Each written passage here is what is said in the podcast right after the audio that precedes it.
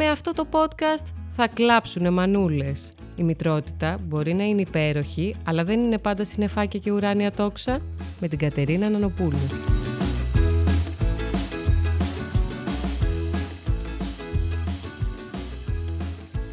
Χαίρετε, είμαι η Κατερίνα Νανοπούλου και είμαστε σε ένα ακόμα επεισόδιο «Θα κλάψουνε μανούλες». Ε, ένα, έτσι θα πω, ιδιαίτερο το σημερινό επεισόδιο ε, μαζί μας. Να ξεκινήσω από τα πολύ βασικά. Μαζί μου, όπως πάντα, στο στούντιο ο Χρήστος Λόλος, ο οποίος έχει αγαπήσει αυτό το podcast. Έτσι, μου κάνει και καρδούλες. Και δεν είμαστε μόνοι μας, δεν είμαστε μόνο οι δυο μας αυτή τη φορά. Ε, στο στούντιο είναι και η Άρτεμις Καράγιανη. Γεια σου Άρτεμις. Γεια σου Κατερίνα. Λοιπόν, να πούμε λίγο για την Άρτεμις για όσοι δεν τη γνωρίζουν. Λοιπόν, η Άρτεμις Καράγιανη είναι Head of Fashion and Beauty του GenGR. Παρ' όλα αυτά δεν είναι μόνο αυτό, είναι πολύ καλή μου φίλη, παιδική μου φίλη από όταν ήμασταν 6 χρονών και κουμπάρα μου. Δηλαδή την έχω παντρέψει και μου έχει βαφτίσει και το λουκουμάκι. Οπότε, Χαμός. Ναι, οπότε υπάρχει εδώ μια σχέση έτσι πιο ιδιαίτερη. Και είναι και μαμά, έχει ε, δύο αγοράκια. Έχει γίνει μαμά τρεις φορές όμως και αυτός είναι ο λόγος για τον οποίο την καλέσαμε σήμερα εδώ για να μιλήσουμε έτσι λίγο για τα Rainbow Babies. Να κάνω μια μικρή εισαγωγή πριν ξεκινήσουμε ότι αυτό το επεισόδιο μπορεί να είναι triggering για κάποιους. Ε, περιέχει μέσα ε, μια ιστορία που έχει να κάνει με την απώλεια ενός παιδιού. Οπότε θα ήθελα να το πω από την αρχή για όποιον έχει πολύ φρέσκο κάτι τέτοιο ε, ότι ίσως να μην θελήσει να ακούσει αυτό το επεισόδιο. Ε, έχει όμως, για να έτσι να πω και γενικά, πάρα πολύ το κομμάτι της ελπίδας. Ε, τι σημαίνει δηλαδή να κάνεις ένα παιδί μετά από μια τέτοια απώλεια. Οπότε αυτό θα είναι έτσι το σημερινό μας θέμα.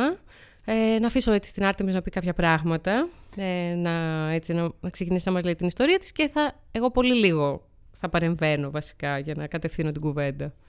Ναι, συζήτηση προτιμώ να κάνουμε μαζί γιατί αγαπιόμαστε κιόλας και έχει, όταν είναι τόσο λεπτό το ζήτημα ε, είναι πιο ωραίο όταν το λες με φίλους. Οπότε εγώ έτσι θα το μοιραστώ. Ε, θέλω να πω σε αυτό που είπες ότι όταν κάποιος το έχει φρέσκο ε, ίσως είναι καλύτερο να ακούσει μια τέτοια ιστορία, το λέω από προσωπική εμπειρία, ε, αν το θέλει φυσικά. Οπότε πολύ ωραία το έθεσες. Εγώ δηλαδή γυρίζοντας δύο χρόνια πίσω, αν άκουγα αυτό το podcast έτσι όπως το ξεκίνησες, θα έτρεχα σίγουρα γρήγορα στο δωμάτιό μου να κλειστώ να το ακούσω. Ε, και αυτός είναι και ο λόγος που όταν συζητήσαμε το θέμα αυτό, αν θα το πούμε μαζί και πολύ καλά κάνουμε και το λέμε, η πρώτη σκέψη που μου ήρθε στο μυαλό είναι ότι ίσως ε, η δική μου ιστορία ανακουφίσει λίγο κάποιους ανθρώπους που ε, περνάνε κάτι αντίστοιχο, όπως ανακούφισε και εμένα ε, όταν άρχισα να το συζητάω. Γι' αυτό είναι και ο λόγος επίσης που καμιά φορά, ξέρεις, όταν το λέω πια λίγο πιο ελευθερα ε, βλέπω ότι κάποιοι άνθρωποι αισθάνονται κάπως περίεργα, αλλά είναι μια πραγματικότητα, είναι κομμάτι της ζωής μου, με έχει ορίσει, με έχει καθορίσει και με έχει αλλάξει και είναι ωραίο να βλέπεις ότι, δεν είναι ωραίο, είναι ανακουφιστικό να βλέπεις ότι κάποιος άλλος το έχει ζήσει, γιατί δεν, δεν αισθάνεσαι μόνος σου. Ακριβώς και, και αυτά τα θέματα, όπως και άλλα θέματα δηλαδή, που έχουν να κάνουν με, την, ε, με τις αποβολές ή γενικά με την υπογονιμότητα, είναι θέματα τα οποία δεν τα συζητάμε αρκετά. Έτσι, ε, και νιώθουμε μόνοι, ενώ στην πραγματικότητα ε, συμβαίνει σε περισσότερο κόσμο από όσο νομίζουμε. Και νιώθεις μετά όταν στο συζητάει κάποιος άλλος και σου λέει Α, και εγώ το έχω περάσει. Και τον βλέπεις, ας πούμε, με τρία παιδιά στα χέρια και λες: Όχι, κοίτα να δεις, ξέρεις, κάπως τα κατάφερε και σου φαίνεται τόσο μακρινό, αλλά κατά βάθος δεν είναι. Ε, για να ξεκινήσω λοιπόν τη δική μου ιστορία, είμαι όντως μαμά δύο αγοριών. Ε, το περίεργο με τη δική μου ιστορία είναι ότι ε, το βάζω και καμιά φορά quiz στους ε, φίλους μου έτσι για πλάκα ε, ότι εγώ έχω κυοφορήσει τέσσερα παιδιά, έχω κάνει τρεις γέννες αλλά είμαι μητέρα δύο ε, γιατί και στην πρώτη μου εγκυμοσύνη ουσιαστικά είχα μια μικρή απώλεια γιατί ήταν δίδυμη και τελικώς κατέληξε σε, σε μονή, μονήρι όπως τη λένε οι γιατροί. Ε, οπότε είχα λίγο εξοικειωθεί με ένα θέμα ότι ξέρεις ε, κάπως κάτι χάνεται σαν μια μικρή αποβολή, αυτό σαν μια μικρή απώλεια. Ε, εντάξει, ήταν τόσο ευχάριστο το γεγονός ότι γέννησα τελικά ένα υγιές παιδί που, OK, okay, νομίζω ότι το, δεν το έζησα και όσο θα μπορούσα ας πούμε, να το ναι. ζήσω. Ήταν πολύ νωρίς ε, και ναι. στην εγκυμοσύνη. Έτσι... Είχα τη χαρά της, mm. της εγκυμοσύνης. Mm. Ξέρω ότι το ένα παιδί δεν αισθανόμουν κάτι μέχρι κάποια στιγμή που ναι. αισθάνθηκα κάποιους πόνους, ας πούμε. Ε, αλλά είχα, το είχα βάλει κιόλας mm. και στο μυαλό μου ότι ξέρεις όλα θα πάνε καλά με το. Δεν με νοιάζει αν θα γεννήσω δύο παιδιά, με νοιάζει να γεννήσω. Ε, είχα ακούσει μία καρδιά, οπότε mm. με αυτή πηγαίνα. Ναι, OK. Okay. Ε, μετά στην ε, δεύτερη εγκυμοσύνη μου, η οποία προέκυψε πολύ ξαφνικά. Ε, να πούμε ότι γέννησε το πρώτο ναι, παιδί. Ναι, γέννησα το πρώτο και παιδί. Και έμεινες έγκυος στο δεύτερο όταν, όταν ήταν το, το πρώτο πόσο; Πεντέμιση μηνών. Okay. Ε, και γι' αυτό λέω ότι ήταν ξαφνικό και τυχαίο, γιατί ουσιαστικά σου δίνει και ο γιατρός μια οδηγία ότι πρέπει να μένεις και έξι μήνες ε, ε, χωρίς να ξεκινήσεις την προσπάθεια ή οτιδήποτε. Οπότε δεν ήταν και κάτι προγραμματισμένο, ούτως ή άλλως και στο μυαλό μας δεν ήταν κάτι προγραμματισμένο, παρότι να πω ότι στη δική μου ε, ιδανική, αν μπορούμε να φανταστική εικόνα οικογένειας, ε, υπάρχει κάποιο, υπήρχε κάποιο αδερφάκι για το ναι. πρώτο μου παιδί, αλλά αυτό δεν ήταν κάτι που το που το πήγαμε ατζέντα για να το, να το κάνω.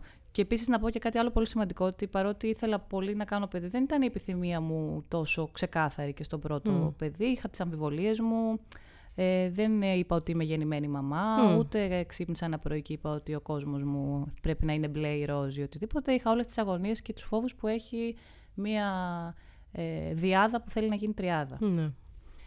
Ε, το, το τονίζω αυτό γιατί έχει σημασία στη, για τη συνέχεια. Ε, οπότε προέκυψε μια εγκυμοσύνη. Ε, εντάξει, λίγο σοκ, λίγο χαρά, λίγο ε, που πατάω που βρίσκομαι. Το πρώτο δεν έχει κοιμηθεί. το ναι. τι γίνεται, εγώ που ε, αδιαθέτησα, δεν αδιαθέτησα, θυλάζω, τι κάνω. Όλο ναι, αυτό ήταν, το... εντάξει, το πρώτο εξάμεινο σίγουρα είναι ούτως ή άλλως περίεργο. Χάος, ναι, ναι. χάος.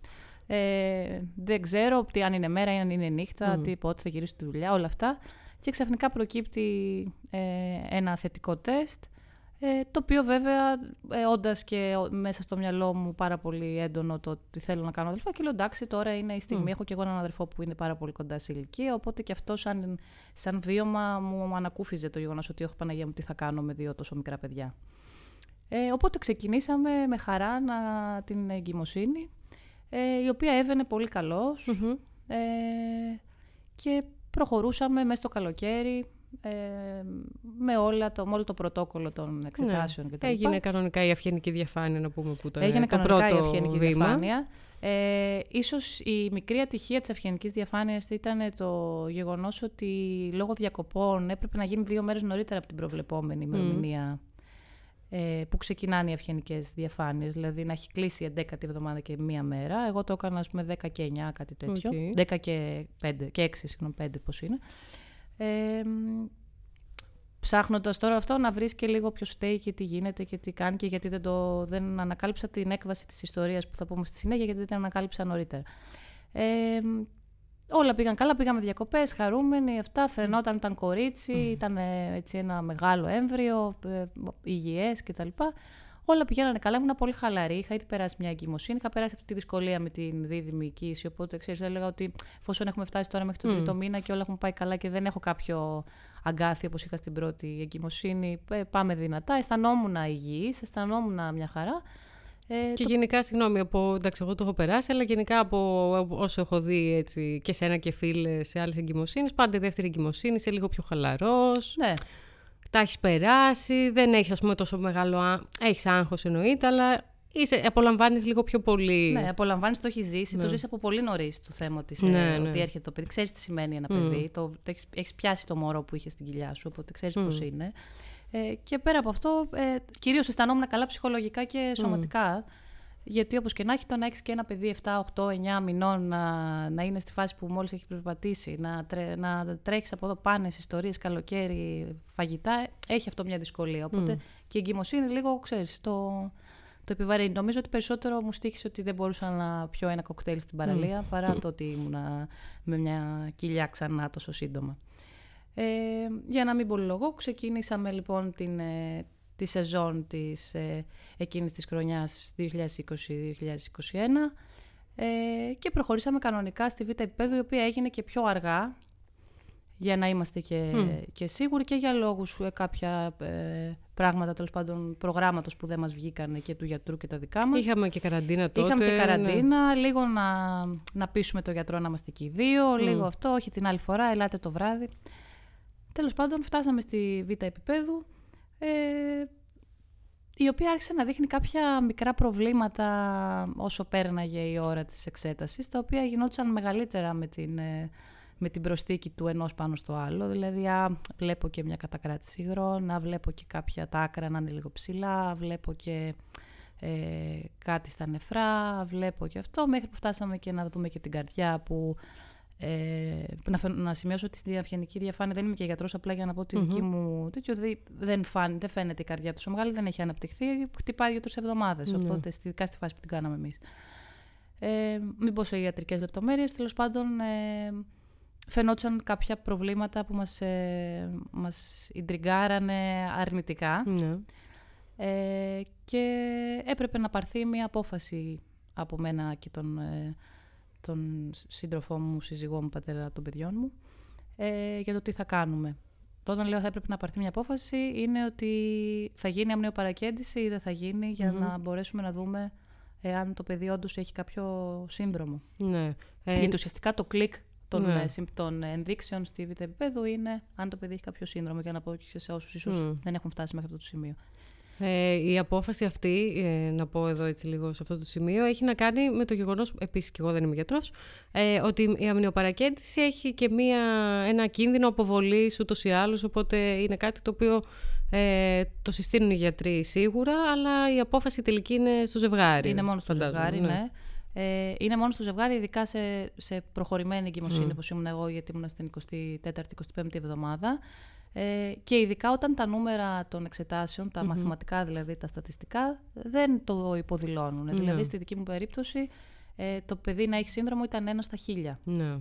Αυτό το οποίο δεν ήταν, πέρα από τις ενδείξεις, το, αυτό το οποίο δεν ήταν υπέρ μας ήταν ότι στην Αυγενική ήταν ένα στα 12.000. Ναι.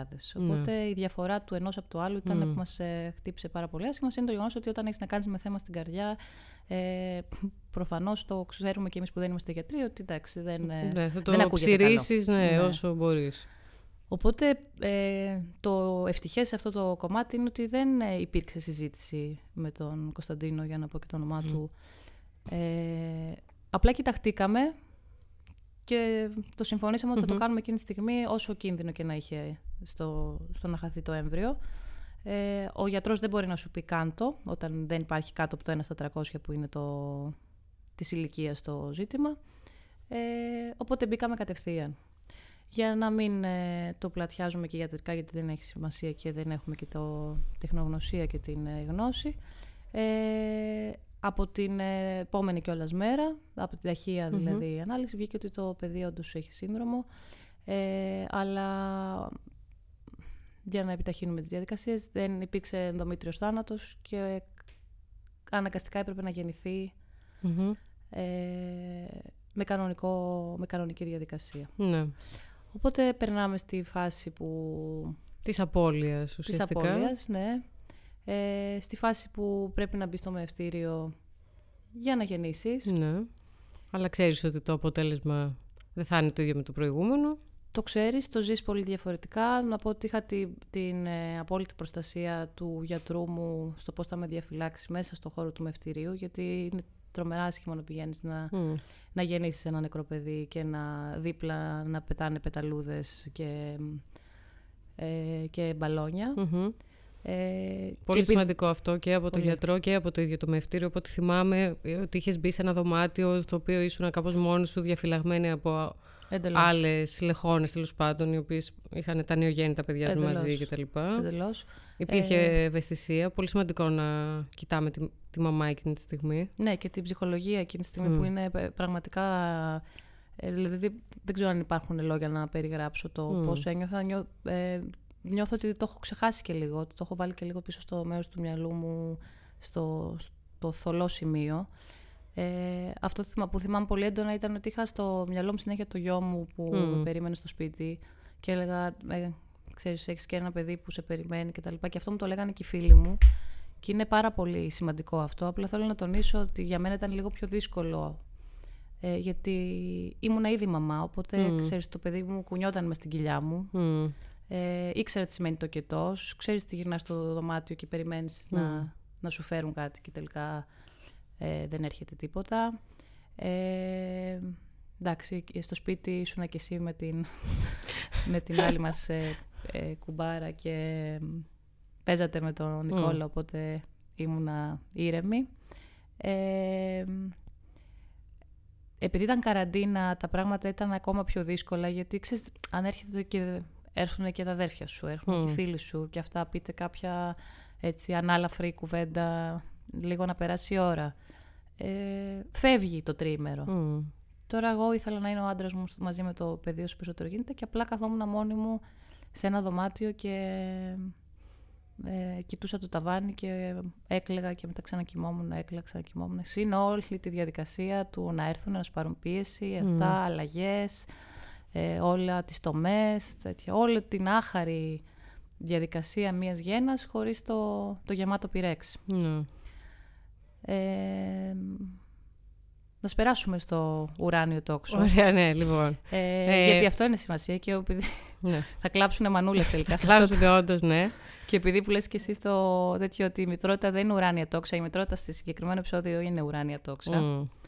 Ε, θέλω να επιστρέψω στο αρχικό μου που είπα ότι ε, η επιθυμία δεν ήταν ξεκάθαρη στο, στο πρώτο, ήταν χαμένη και αναμεμειγμένη με διάφορα συναισθήματα.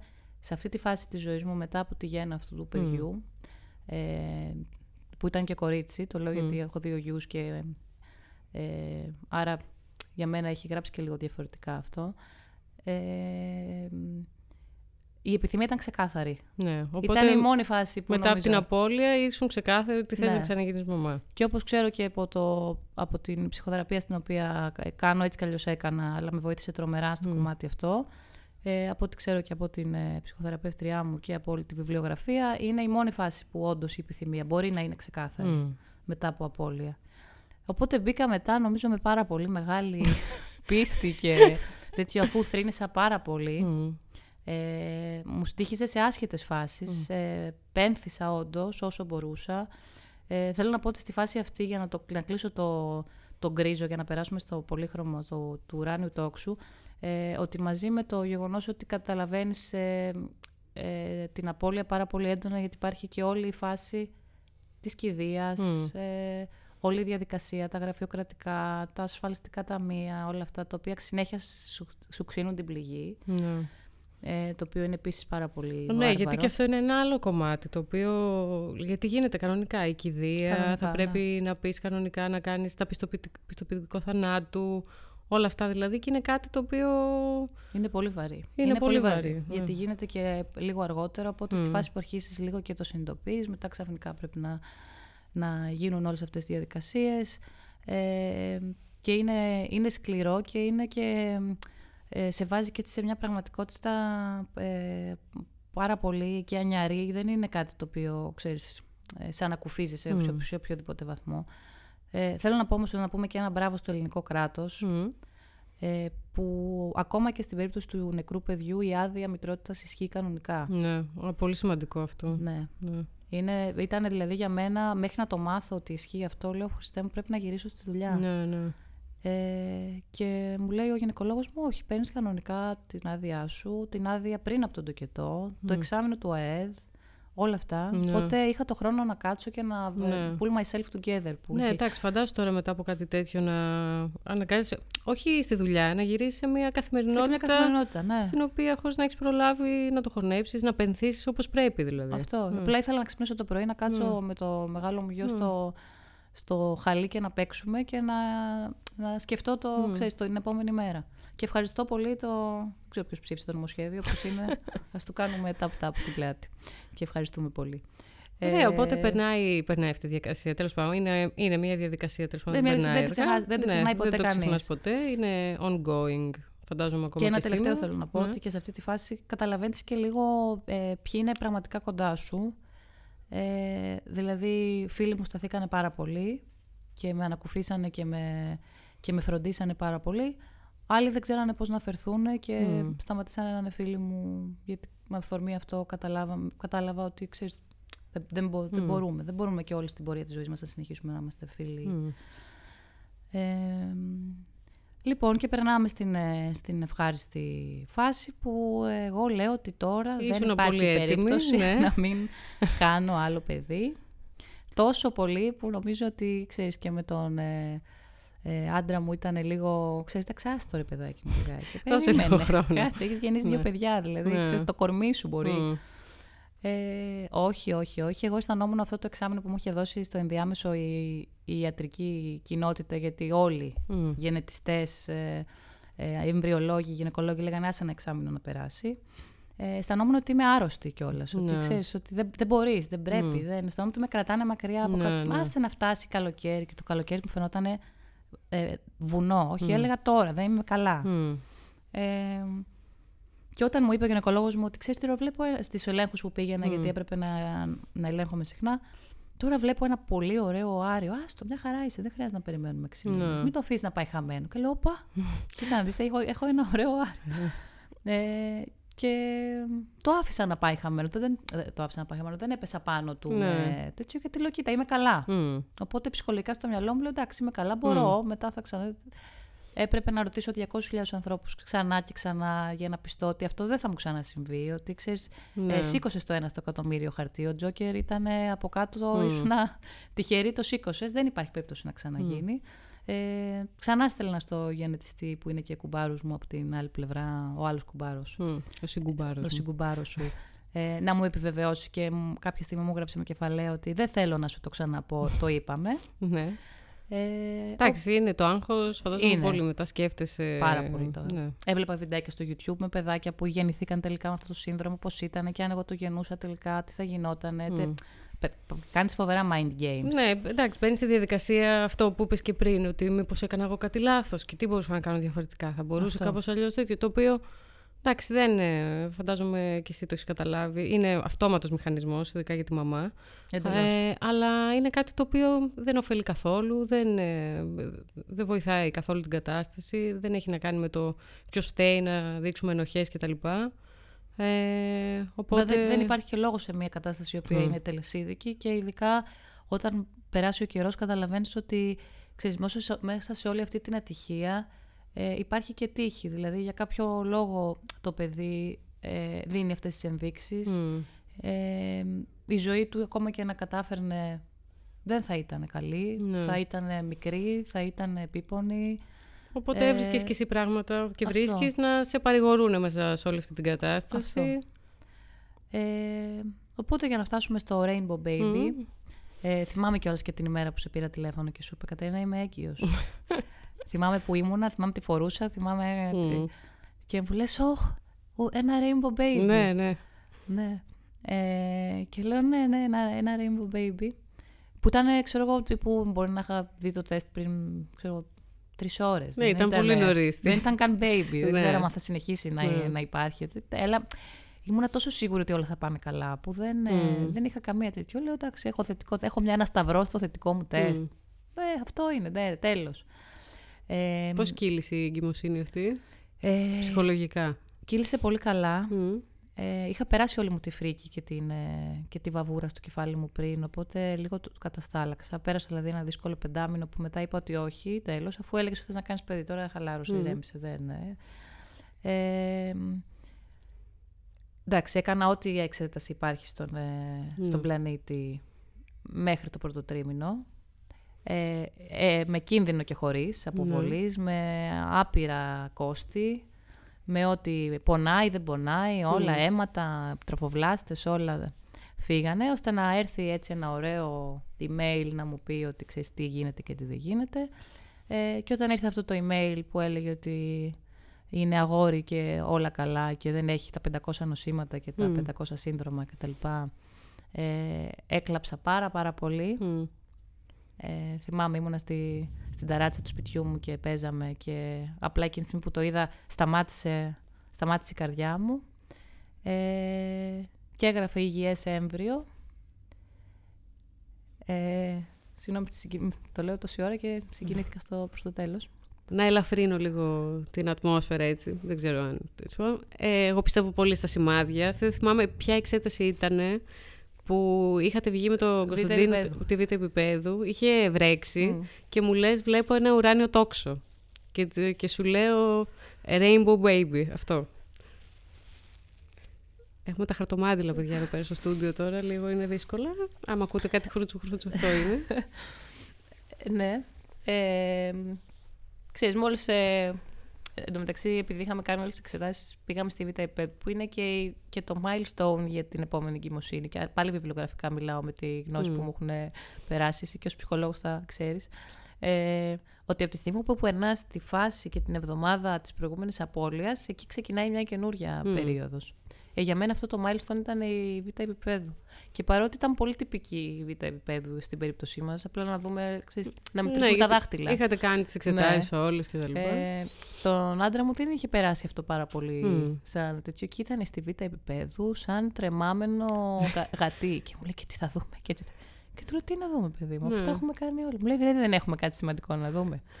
Του λέω όχι, εντάξει, θα δούμε αν έχει ναι. το παιδί πέντε δάχτυλα, μα είναι ε, υπέρβαρο ή και ξαφνικά φώτισε και μου λέει: Δεν μου το έχεις εξηγήσει αυτό.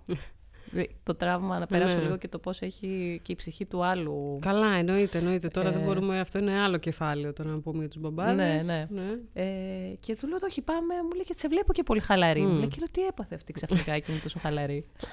Ε, οπότε ε, κύλησαν όλα μια χαρά. Ε, γεννήθηκε ο μικρός Πυράκος που έχει και το όνομα του μπαμπά μου που έχει και έναν ακόμα συμβολισμό για μένα. Ε, και είναι ένα πραγματικά ε, φωτεινό σημείο στην, ε, στην εξέλιξη και στην ε, συμπλήρωση της οικογένειάς μου. δεν ξέρω πώς είναι να μην καταφέρνεις να κάνεις rainbow baby. Δεν ξέρω πώς είναι να να προσπαθείς, γιατί έτσι όσο το συζητάω, υπάρχουν γυναίκες που μου έχουν πει: Καλά, εγώ δεν θα μπορούσα καθόλου να ξαναμείνω έγκυος τόσο γρήγορα ή να γεννήσω νεκρό παιδί. Ή... Τέτοιο. Υπάρχουν άλλες γυναίκες που εγώ συζητάω μαζί τους που προσπαθούν τρία χρόνια και εγώ δεν θα μπορούσα να το αντέξω να προσπαθώ τόσο καιρό. Ε, υπάρχουν χίλιες δύο περιπτώσεις. Ε, τα rainbow babies είναι εξίσου σημαντικά με τα μη rainbow babies. Δεν θέλω να τους ε, να στερήσω στα άλλα παιδιά την ε, τέτοιο. Για κάθε μαμά το παιδί της είναι, το, είναι ξεχωριστό και ξεχωριστά ανάλογα με τον αριθμό. Ε, απλά όταν ε, τελικά πάνε όλα καλά, όταν έχεις ε, σηκώσει αυτό το κακό χαρτί, ε, ανακουφίζεται, η, ανακουφίζεται η ψυχή σου και η καρδιά σου και βλέπεις ότι όντως υπάρχει ελπίδα να πας παρακάτω. Όντως αν προσπαθήσεις γιατί εντάξει, δεν είναι εύκολο να έχεις τρεις εγκυμοσύνες σε τρία χρόνια, ούτε να το κορμί σου να αντέξει τρεις γέννες, τρεις κεσαρικές, γιατί εγώ στην περίπτωσή μου έκανα τρεις ε, τρεις τομές. Δηλαδή, κάποια στιγμή που μου ότι ξέρεις, τώρα άμα θες και ένα τέταρτο παιδί, mm. λίγο, λίγο κάνε λίγο ένα break, ναι. γιατί δεν ξέρω αν μπορώ να ξανακάνω τομή. Ε, θέλω πραγματικά αν κάποιος μας έχει ακούσει και, και ζορίζεται εγώ στην αντίστοιχη φάση, όπως ξεκίνησα να το λέω έτσι, θέλω και να το κλείσω από την πλευρά μου. Ε, αν τον άκουγα να μιλάει αυτή τη στιγμή έτσι όπως λέω εγώ, θα αισθανόμουν λίγο καλύτερα, γιατί πολύ καλύτερα δεν μπορείς να αισθανθείς. Αλλά ξέρεις, ότι κοίτα ρε παιδί μου, ναι. Ναι, είναι πολύ σημαντικό να ναι. καταλαβαίνεις ότι και άλλοι άνθρωποι μπορεί να περνάνε το ίδιο με σένα. Είναι πολύ σημαντικό. Πολύ. πολύ και αυτός είναι και ο λόγος που πραγματικά σε ευχαριστώ που μοιράστηκες στην ιστορία έτσι με τον κόσμο, γιατί εντάξει, με εμένα την έχεις μοιραστεί, τη γνωρίζω. την έχω ζήσει. Ε, και να πω επίσης ότι ε, επειδή έχουμε έτσι ένα group chat όλα τα κορίτσια, οι φίλες και τους είχα ρωτήσει κάποια στιγμή επειδή οι περισσότερες είναι μαμάδες ε, γιατί πείτε καμιά ιδέα, κανένα θέμα να μιλήσω στο podcast κτλ. Είχα σκεφτεί εννοείται ότι θα ήθελα οπωσδήποτε να έρθει η Άρτεμις να πει την ιστορία της αλλά δεν της το είχα ζητήσει γιατί ε, είναι κάτι που εντάξει δύσκολο να φέρεις τον άλλο σε αυτή τη θέση άμα δεν το θέλει και από μόνη της μου έστειλε μήνυμα να μου πει ότι εγώ θέλω να έρθω να μιλήσω ε, για αυτό το πολύ δύσκολο θέμα. Ε, να πούμε επίσης ότι νομίζω ότι για όλες τις μαμάδες που έχουν περάσει κάτι τέτοιο είναι πολύ σημαντικό να αναγνωρίζετε και αυτό το παιδί που έχασαν. Ναι. Δηλαδή, να, να, επειδή κάποιοι άνθρωποι αισθάνονται άβολα γενικά με την απώλεια, εντάξει, το καταλαβαίνω. Είναι ίσως επειδή δεν συζητάμε και πολύ γι' αυτό. Έχει παίζει πάρα πολύ σημαντικό ρόλο. Ναι, και δεν εξοικειωνόμαστε με αυτό που δεν ξέρουμε πώς να φερθούμε. Καμιά φορά δηλαδή αυτά τα μην είναι δυνατός ε, για το άλλο σου παιδί ή εντάξει δεν πειράζει, ε, θα κάνεις άλλο ή έχεις ήδη ένα κτλ. Νομίζω είναι ό,τι χειρότερο που μπορεί να σου πει κάποιος. Είναι σαν να εκμηδενίζει εντελώς την απώλειά σου και το πένθος σου. Ε, και απ' την άλλη να αναγνωρίζουμε σε, σε αυτές τις μαμάδες ότι έχουν κάνει και αυτό το παιδί ναι, είναι πάντα, ε, πάντα ναι. θα, είναι, θα κάθεται κάπου πίσω. Ναι, όπως υπήρχε λέμε. απώλεια, αλλά γι' αυτό ξεκίνησα να λέω ότι έχει γίνει μαμά τρεις φορές. Έτσι. Ε, η Άρτεμις. Ε, Να πω και κάτι εδώ ναι, πολύ ναι, σημαντικό, βέβαια. το οποίο και επίση το. Ε, όσο αναζητούσα βοήθεια ψυχολογική, ε, μου, με, μου έκανε να αισθανθώ καλύτερα και το έχω κρατήσει αυτό σαν φυλαχτό γενικά σε όλη μου τη ζωή τη μητρική. Ε, αισθανόμουν άσχημα που έκλαιγα τόσο πολύ μπροστά στο, στο άλλο μου παιδι Ε, και ήρθε η ψυχολόγος μου και την ευχαριστώ πολύ, την κυρία Κανδαράκη, ε, και μου είπε ότι είναι τόσο σπουδαίο αυτό που συμβαίνει αυτή τη στιγμή που το παιδί σου βλέπει τη μαμά του που δεν είναι άτρωτη ε, να κλαίει και να... χωρίς να το παρακάνεις βέβαια, παρένθεση μου είπε. Ναι, ναι. Ε, μην κλαις όλη μέρα δηλαδή, εντάξει, απομονώσου και λίγο. Ε, που βλέπει τη μαμά του να κλαίει και καταγράφει αυτή τη στιγμή ότι κοίτα η μαμά μου έχει, αυτή τη στιγμή αισθάνεται, στεναχωριέται, Μμ. της είναι σημαντική η οικογένεια, έχει περάσει κάτι και αυτά και την άλλη μέρα θα σε δει να χαμογελάσει και θα πάρει το, την καταγραφή, γιατί ήταν και ενός έτους το, ο Νικόλας, θα πάρει την καταγραφή ότι κοίτα η μαμά μου μια μέρα δεν ήταν καλά Μμ. και την επόμενη Μμ. συνέχισε. Ναι. Και πόσο σημαντικό είναι αυτό να μην μαθαίνουμε στα παιδιά μας ότι την τελειότητα και το Μμ. συνεχές χαμόγελο και το ταιριάζει τόσο πολύ με το podcast σου αυτό. Ναι. Ε, και ότι απλά ξέρεις, Μπορεί να κλαίω, αλλά θα είμαι οκ. ναι, λυγίζω, λένε. δεν έχω κι εγώ καλημέρα. Και, Μμ. και μάλιστα μου έλεγε να του λέω ότι ξέρεις, είχα μια πολύ δύσκολη στιγμή, αλλά θα συνεχίσουμε. Και πώς το βλέπει τώρα με στο σαλόνι του, του θα συνεχίσουμε και που του παίρνει τα παιχνίδια και, τα... Και τρώει και καμία και από το όλα μικρό. αυτά. και θέλουν το ίδιο πορτοκαλί φτιαράκι που έλεγες Ναι. και εσύ. Ε, αυτή ήταν η παρένθεση που νομίζω σημαντική και για. Ναι. Ε, εντάξει, τώρα έτσι που είναι λίγο πιο αισιόδοξο το κλίμα, ε, νομίζω μπορούμε να κλείσουμε. Εντάξει, ήταν ένα θέμα, δεν θέλαμε να το προσεγγίσουμε γενικά, ούτε με πολλές λεπτομέρειες, νομίζω δεν έχει σημασία. Ε, ήθελα πάρα πολύ έτσι να το αγγίξουμε αυτό το θέμα και να ακούσει αυτό το επεισόδιο μία μαμά που το έχει περάσει, το περνάει ή τέλος πάντων μπορεί να το έχει περάσει μία φίλη της και να ξέρει πώς να αντισταθεί και γενικά να καταλάβει λίγο καλύτερα πώς νιώθει μια τέτοια μαμά. Ε, σε ευχαριστούμε πάρα πολύ που ήρθες Εγώ σας ευχαριστώ. και μοιράστηκες την ιστορία σου. Κλάψανε μανούλες, Κλάψα- κλάψανε ουράνια τόξα. Κλάσανε πολλές μανούλες Ε. εδώ. Ήτανε με ουράνιο τόξο αυτό το επεισόδιο. Ήτανε, ήτανε. Ε, ήταν λίγο διαφορετικό.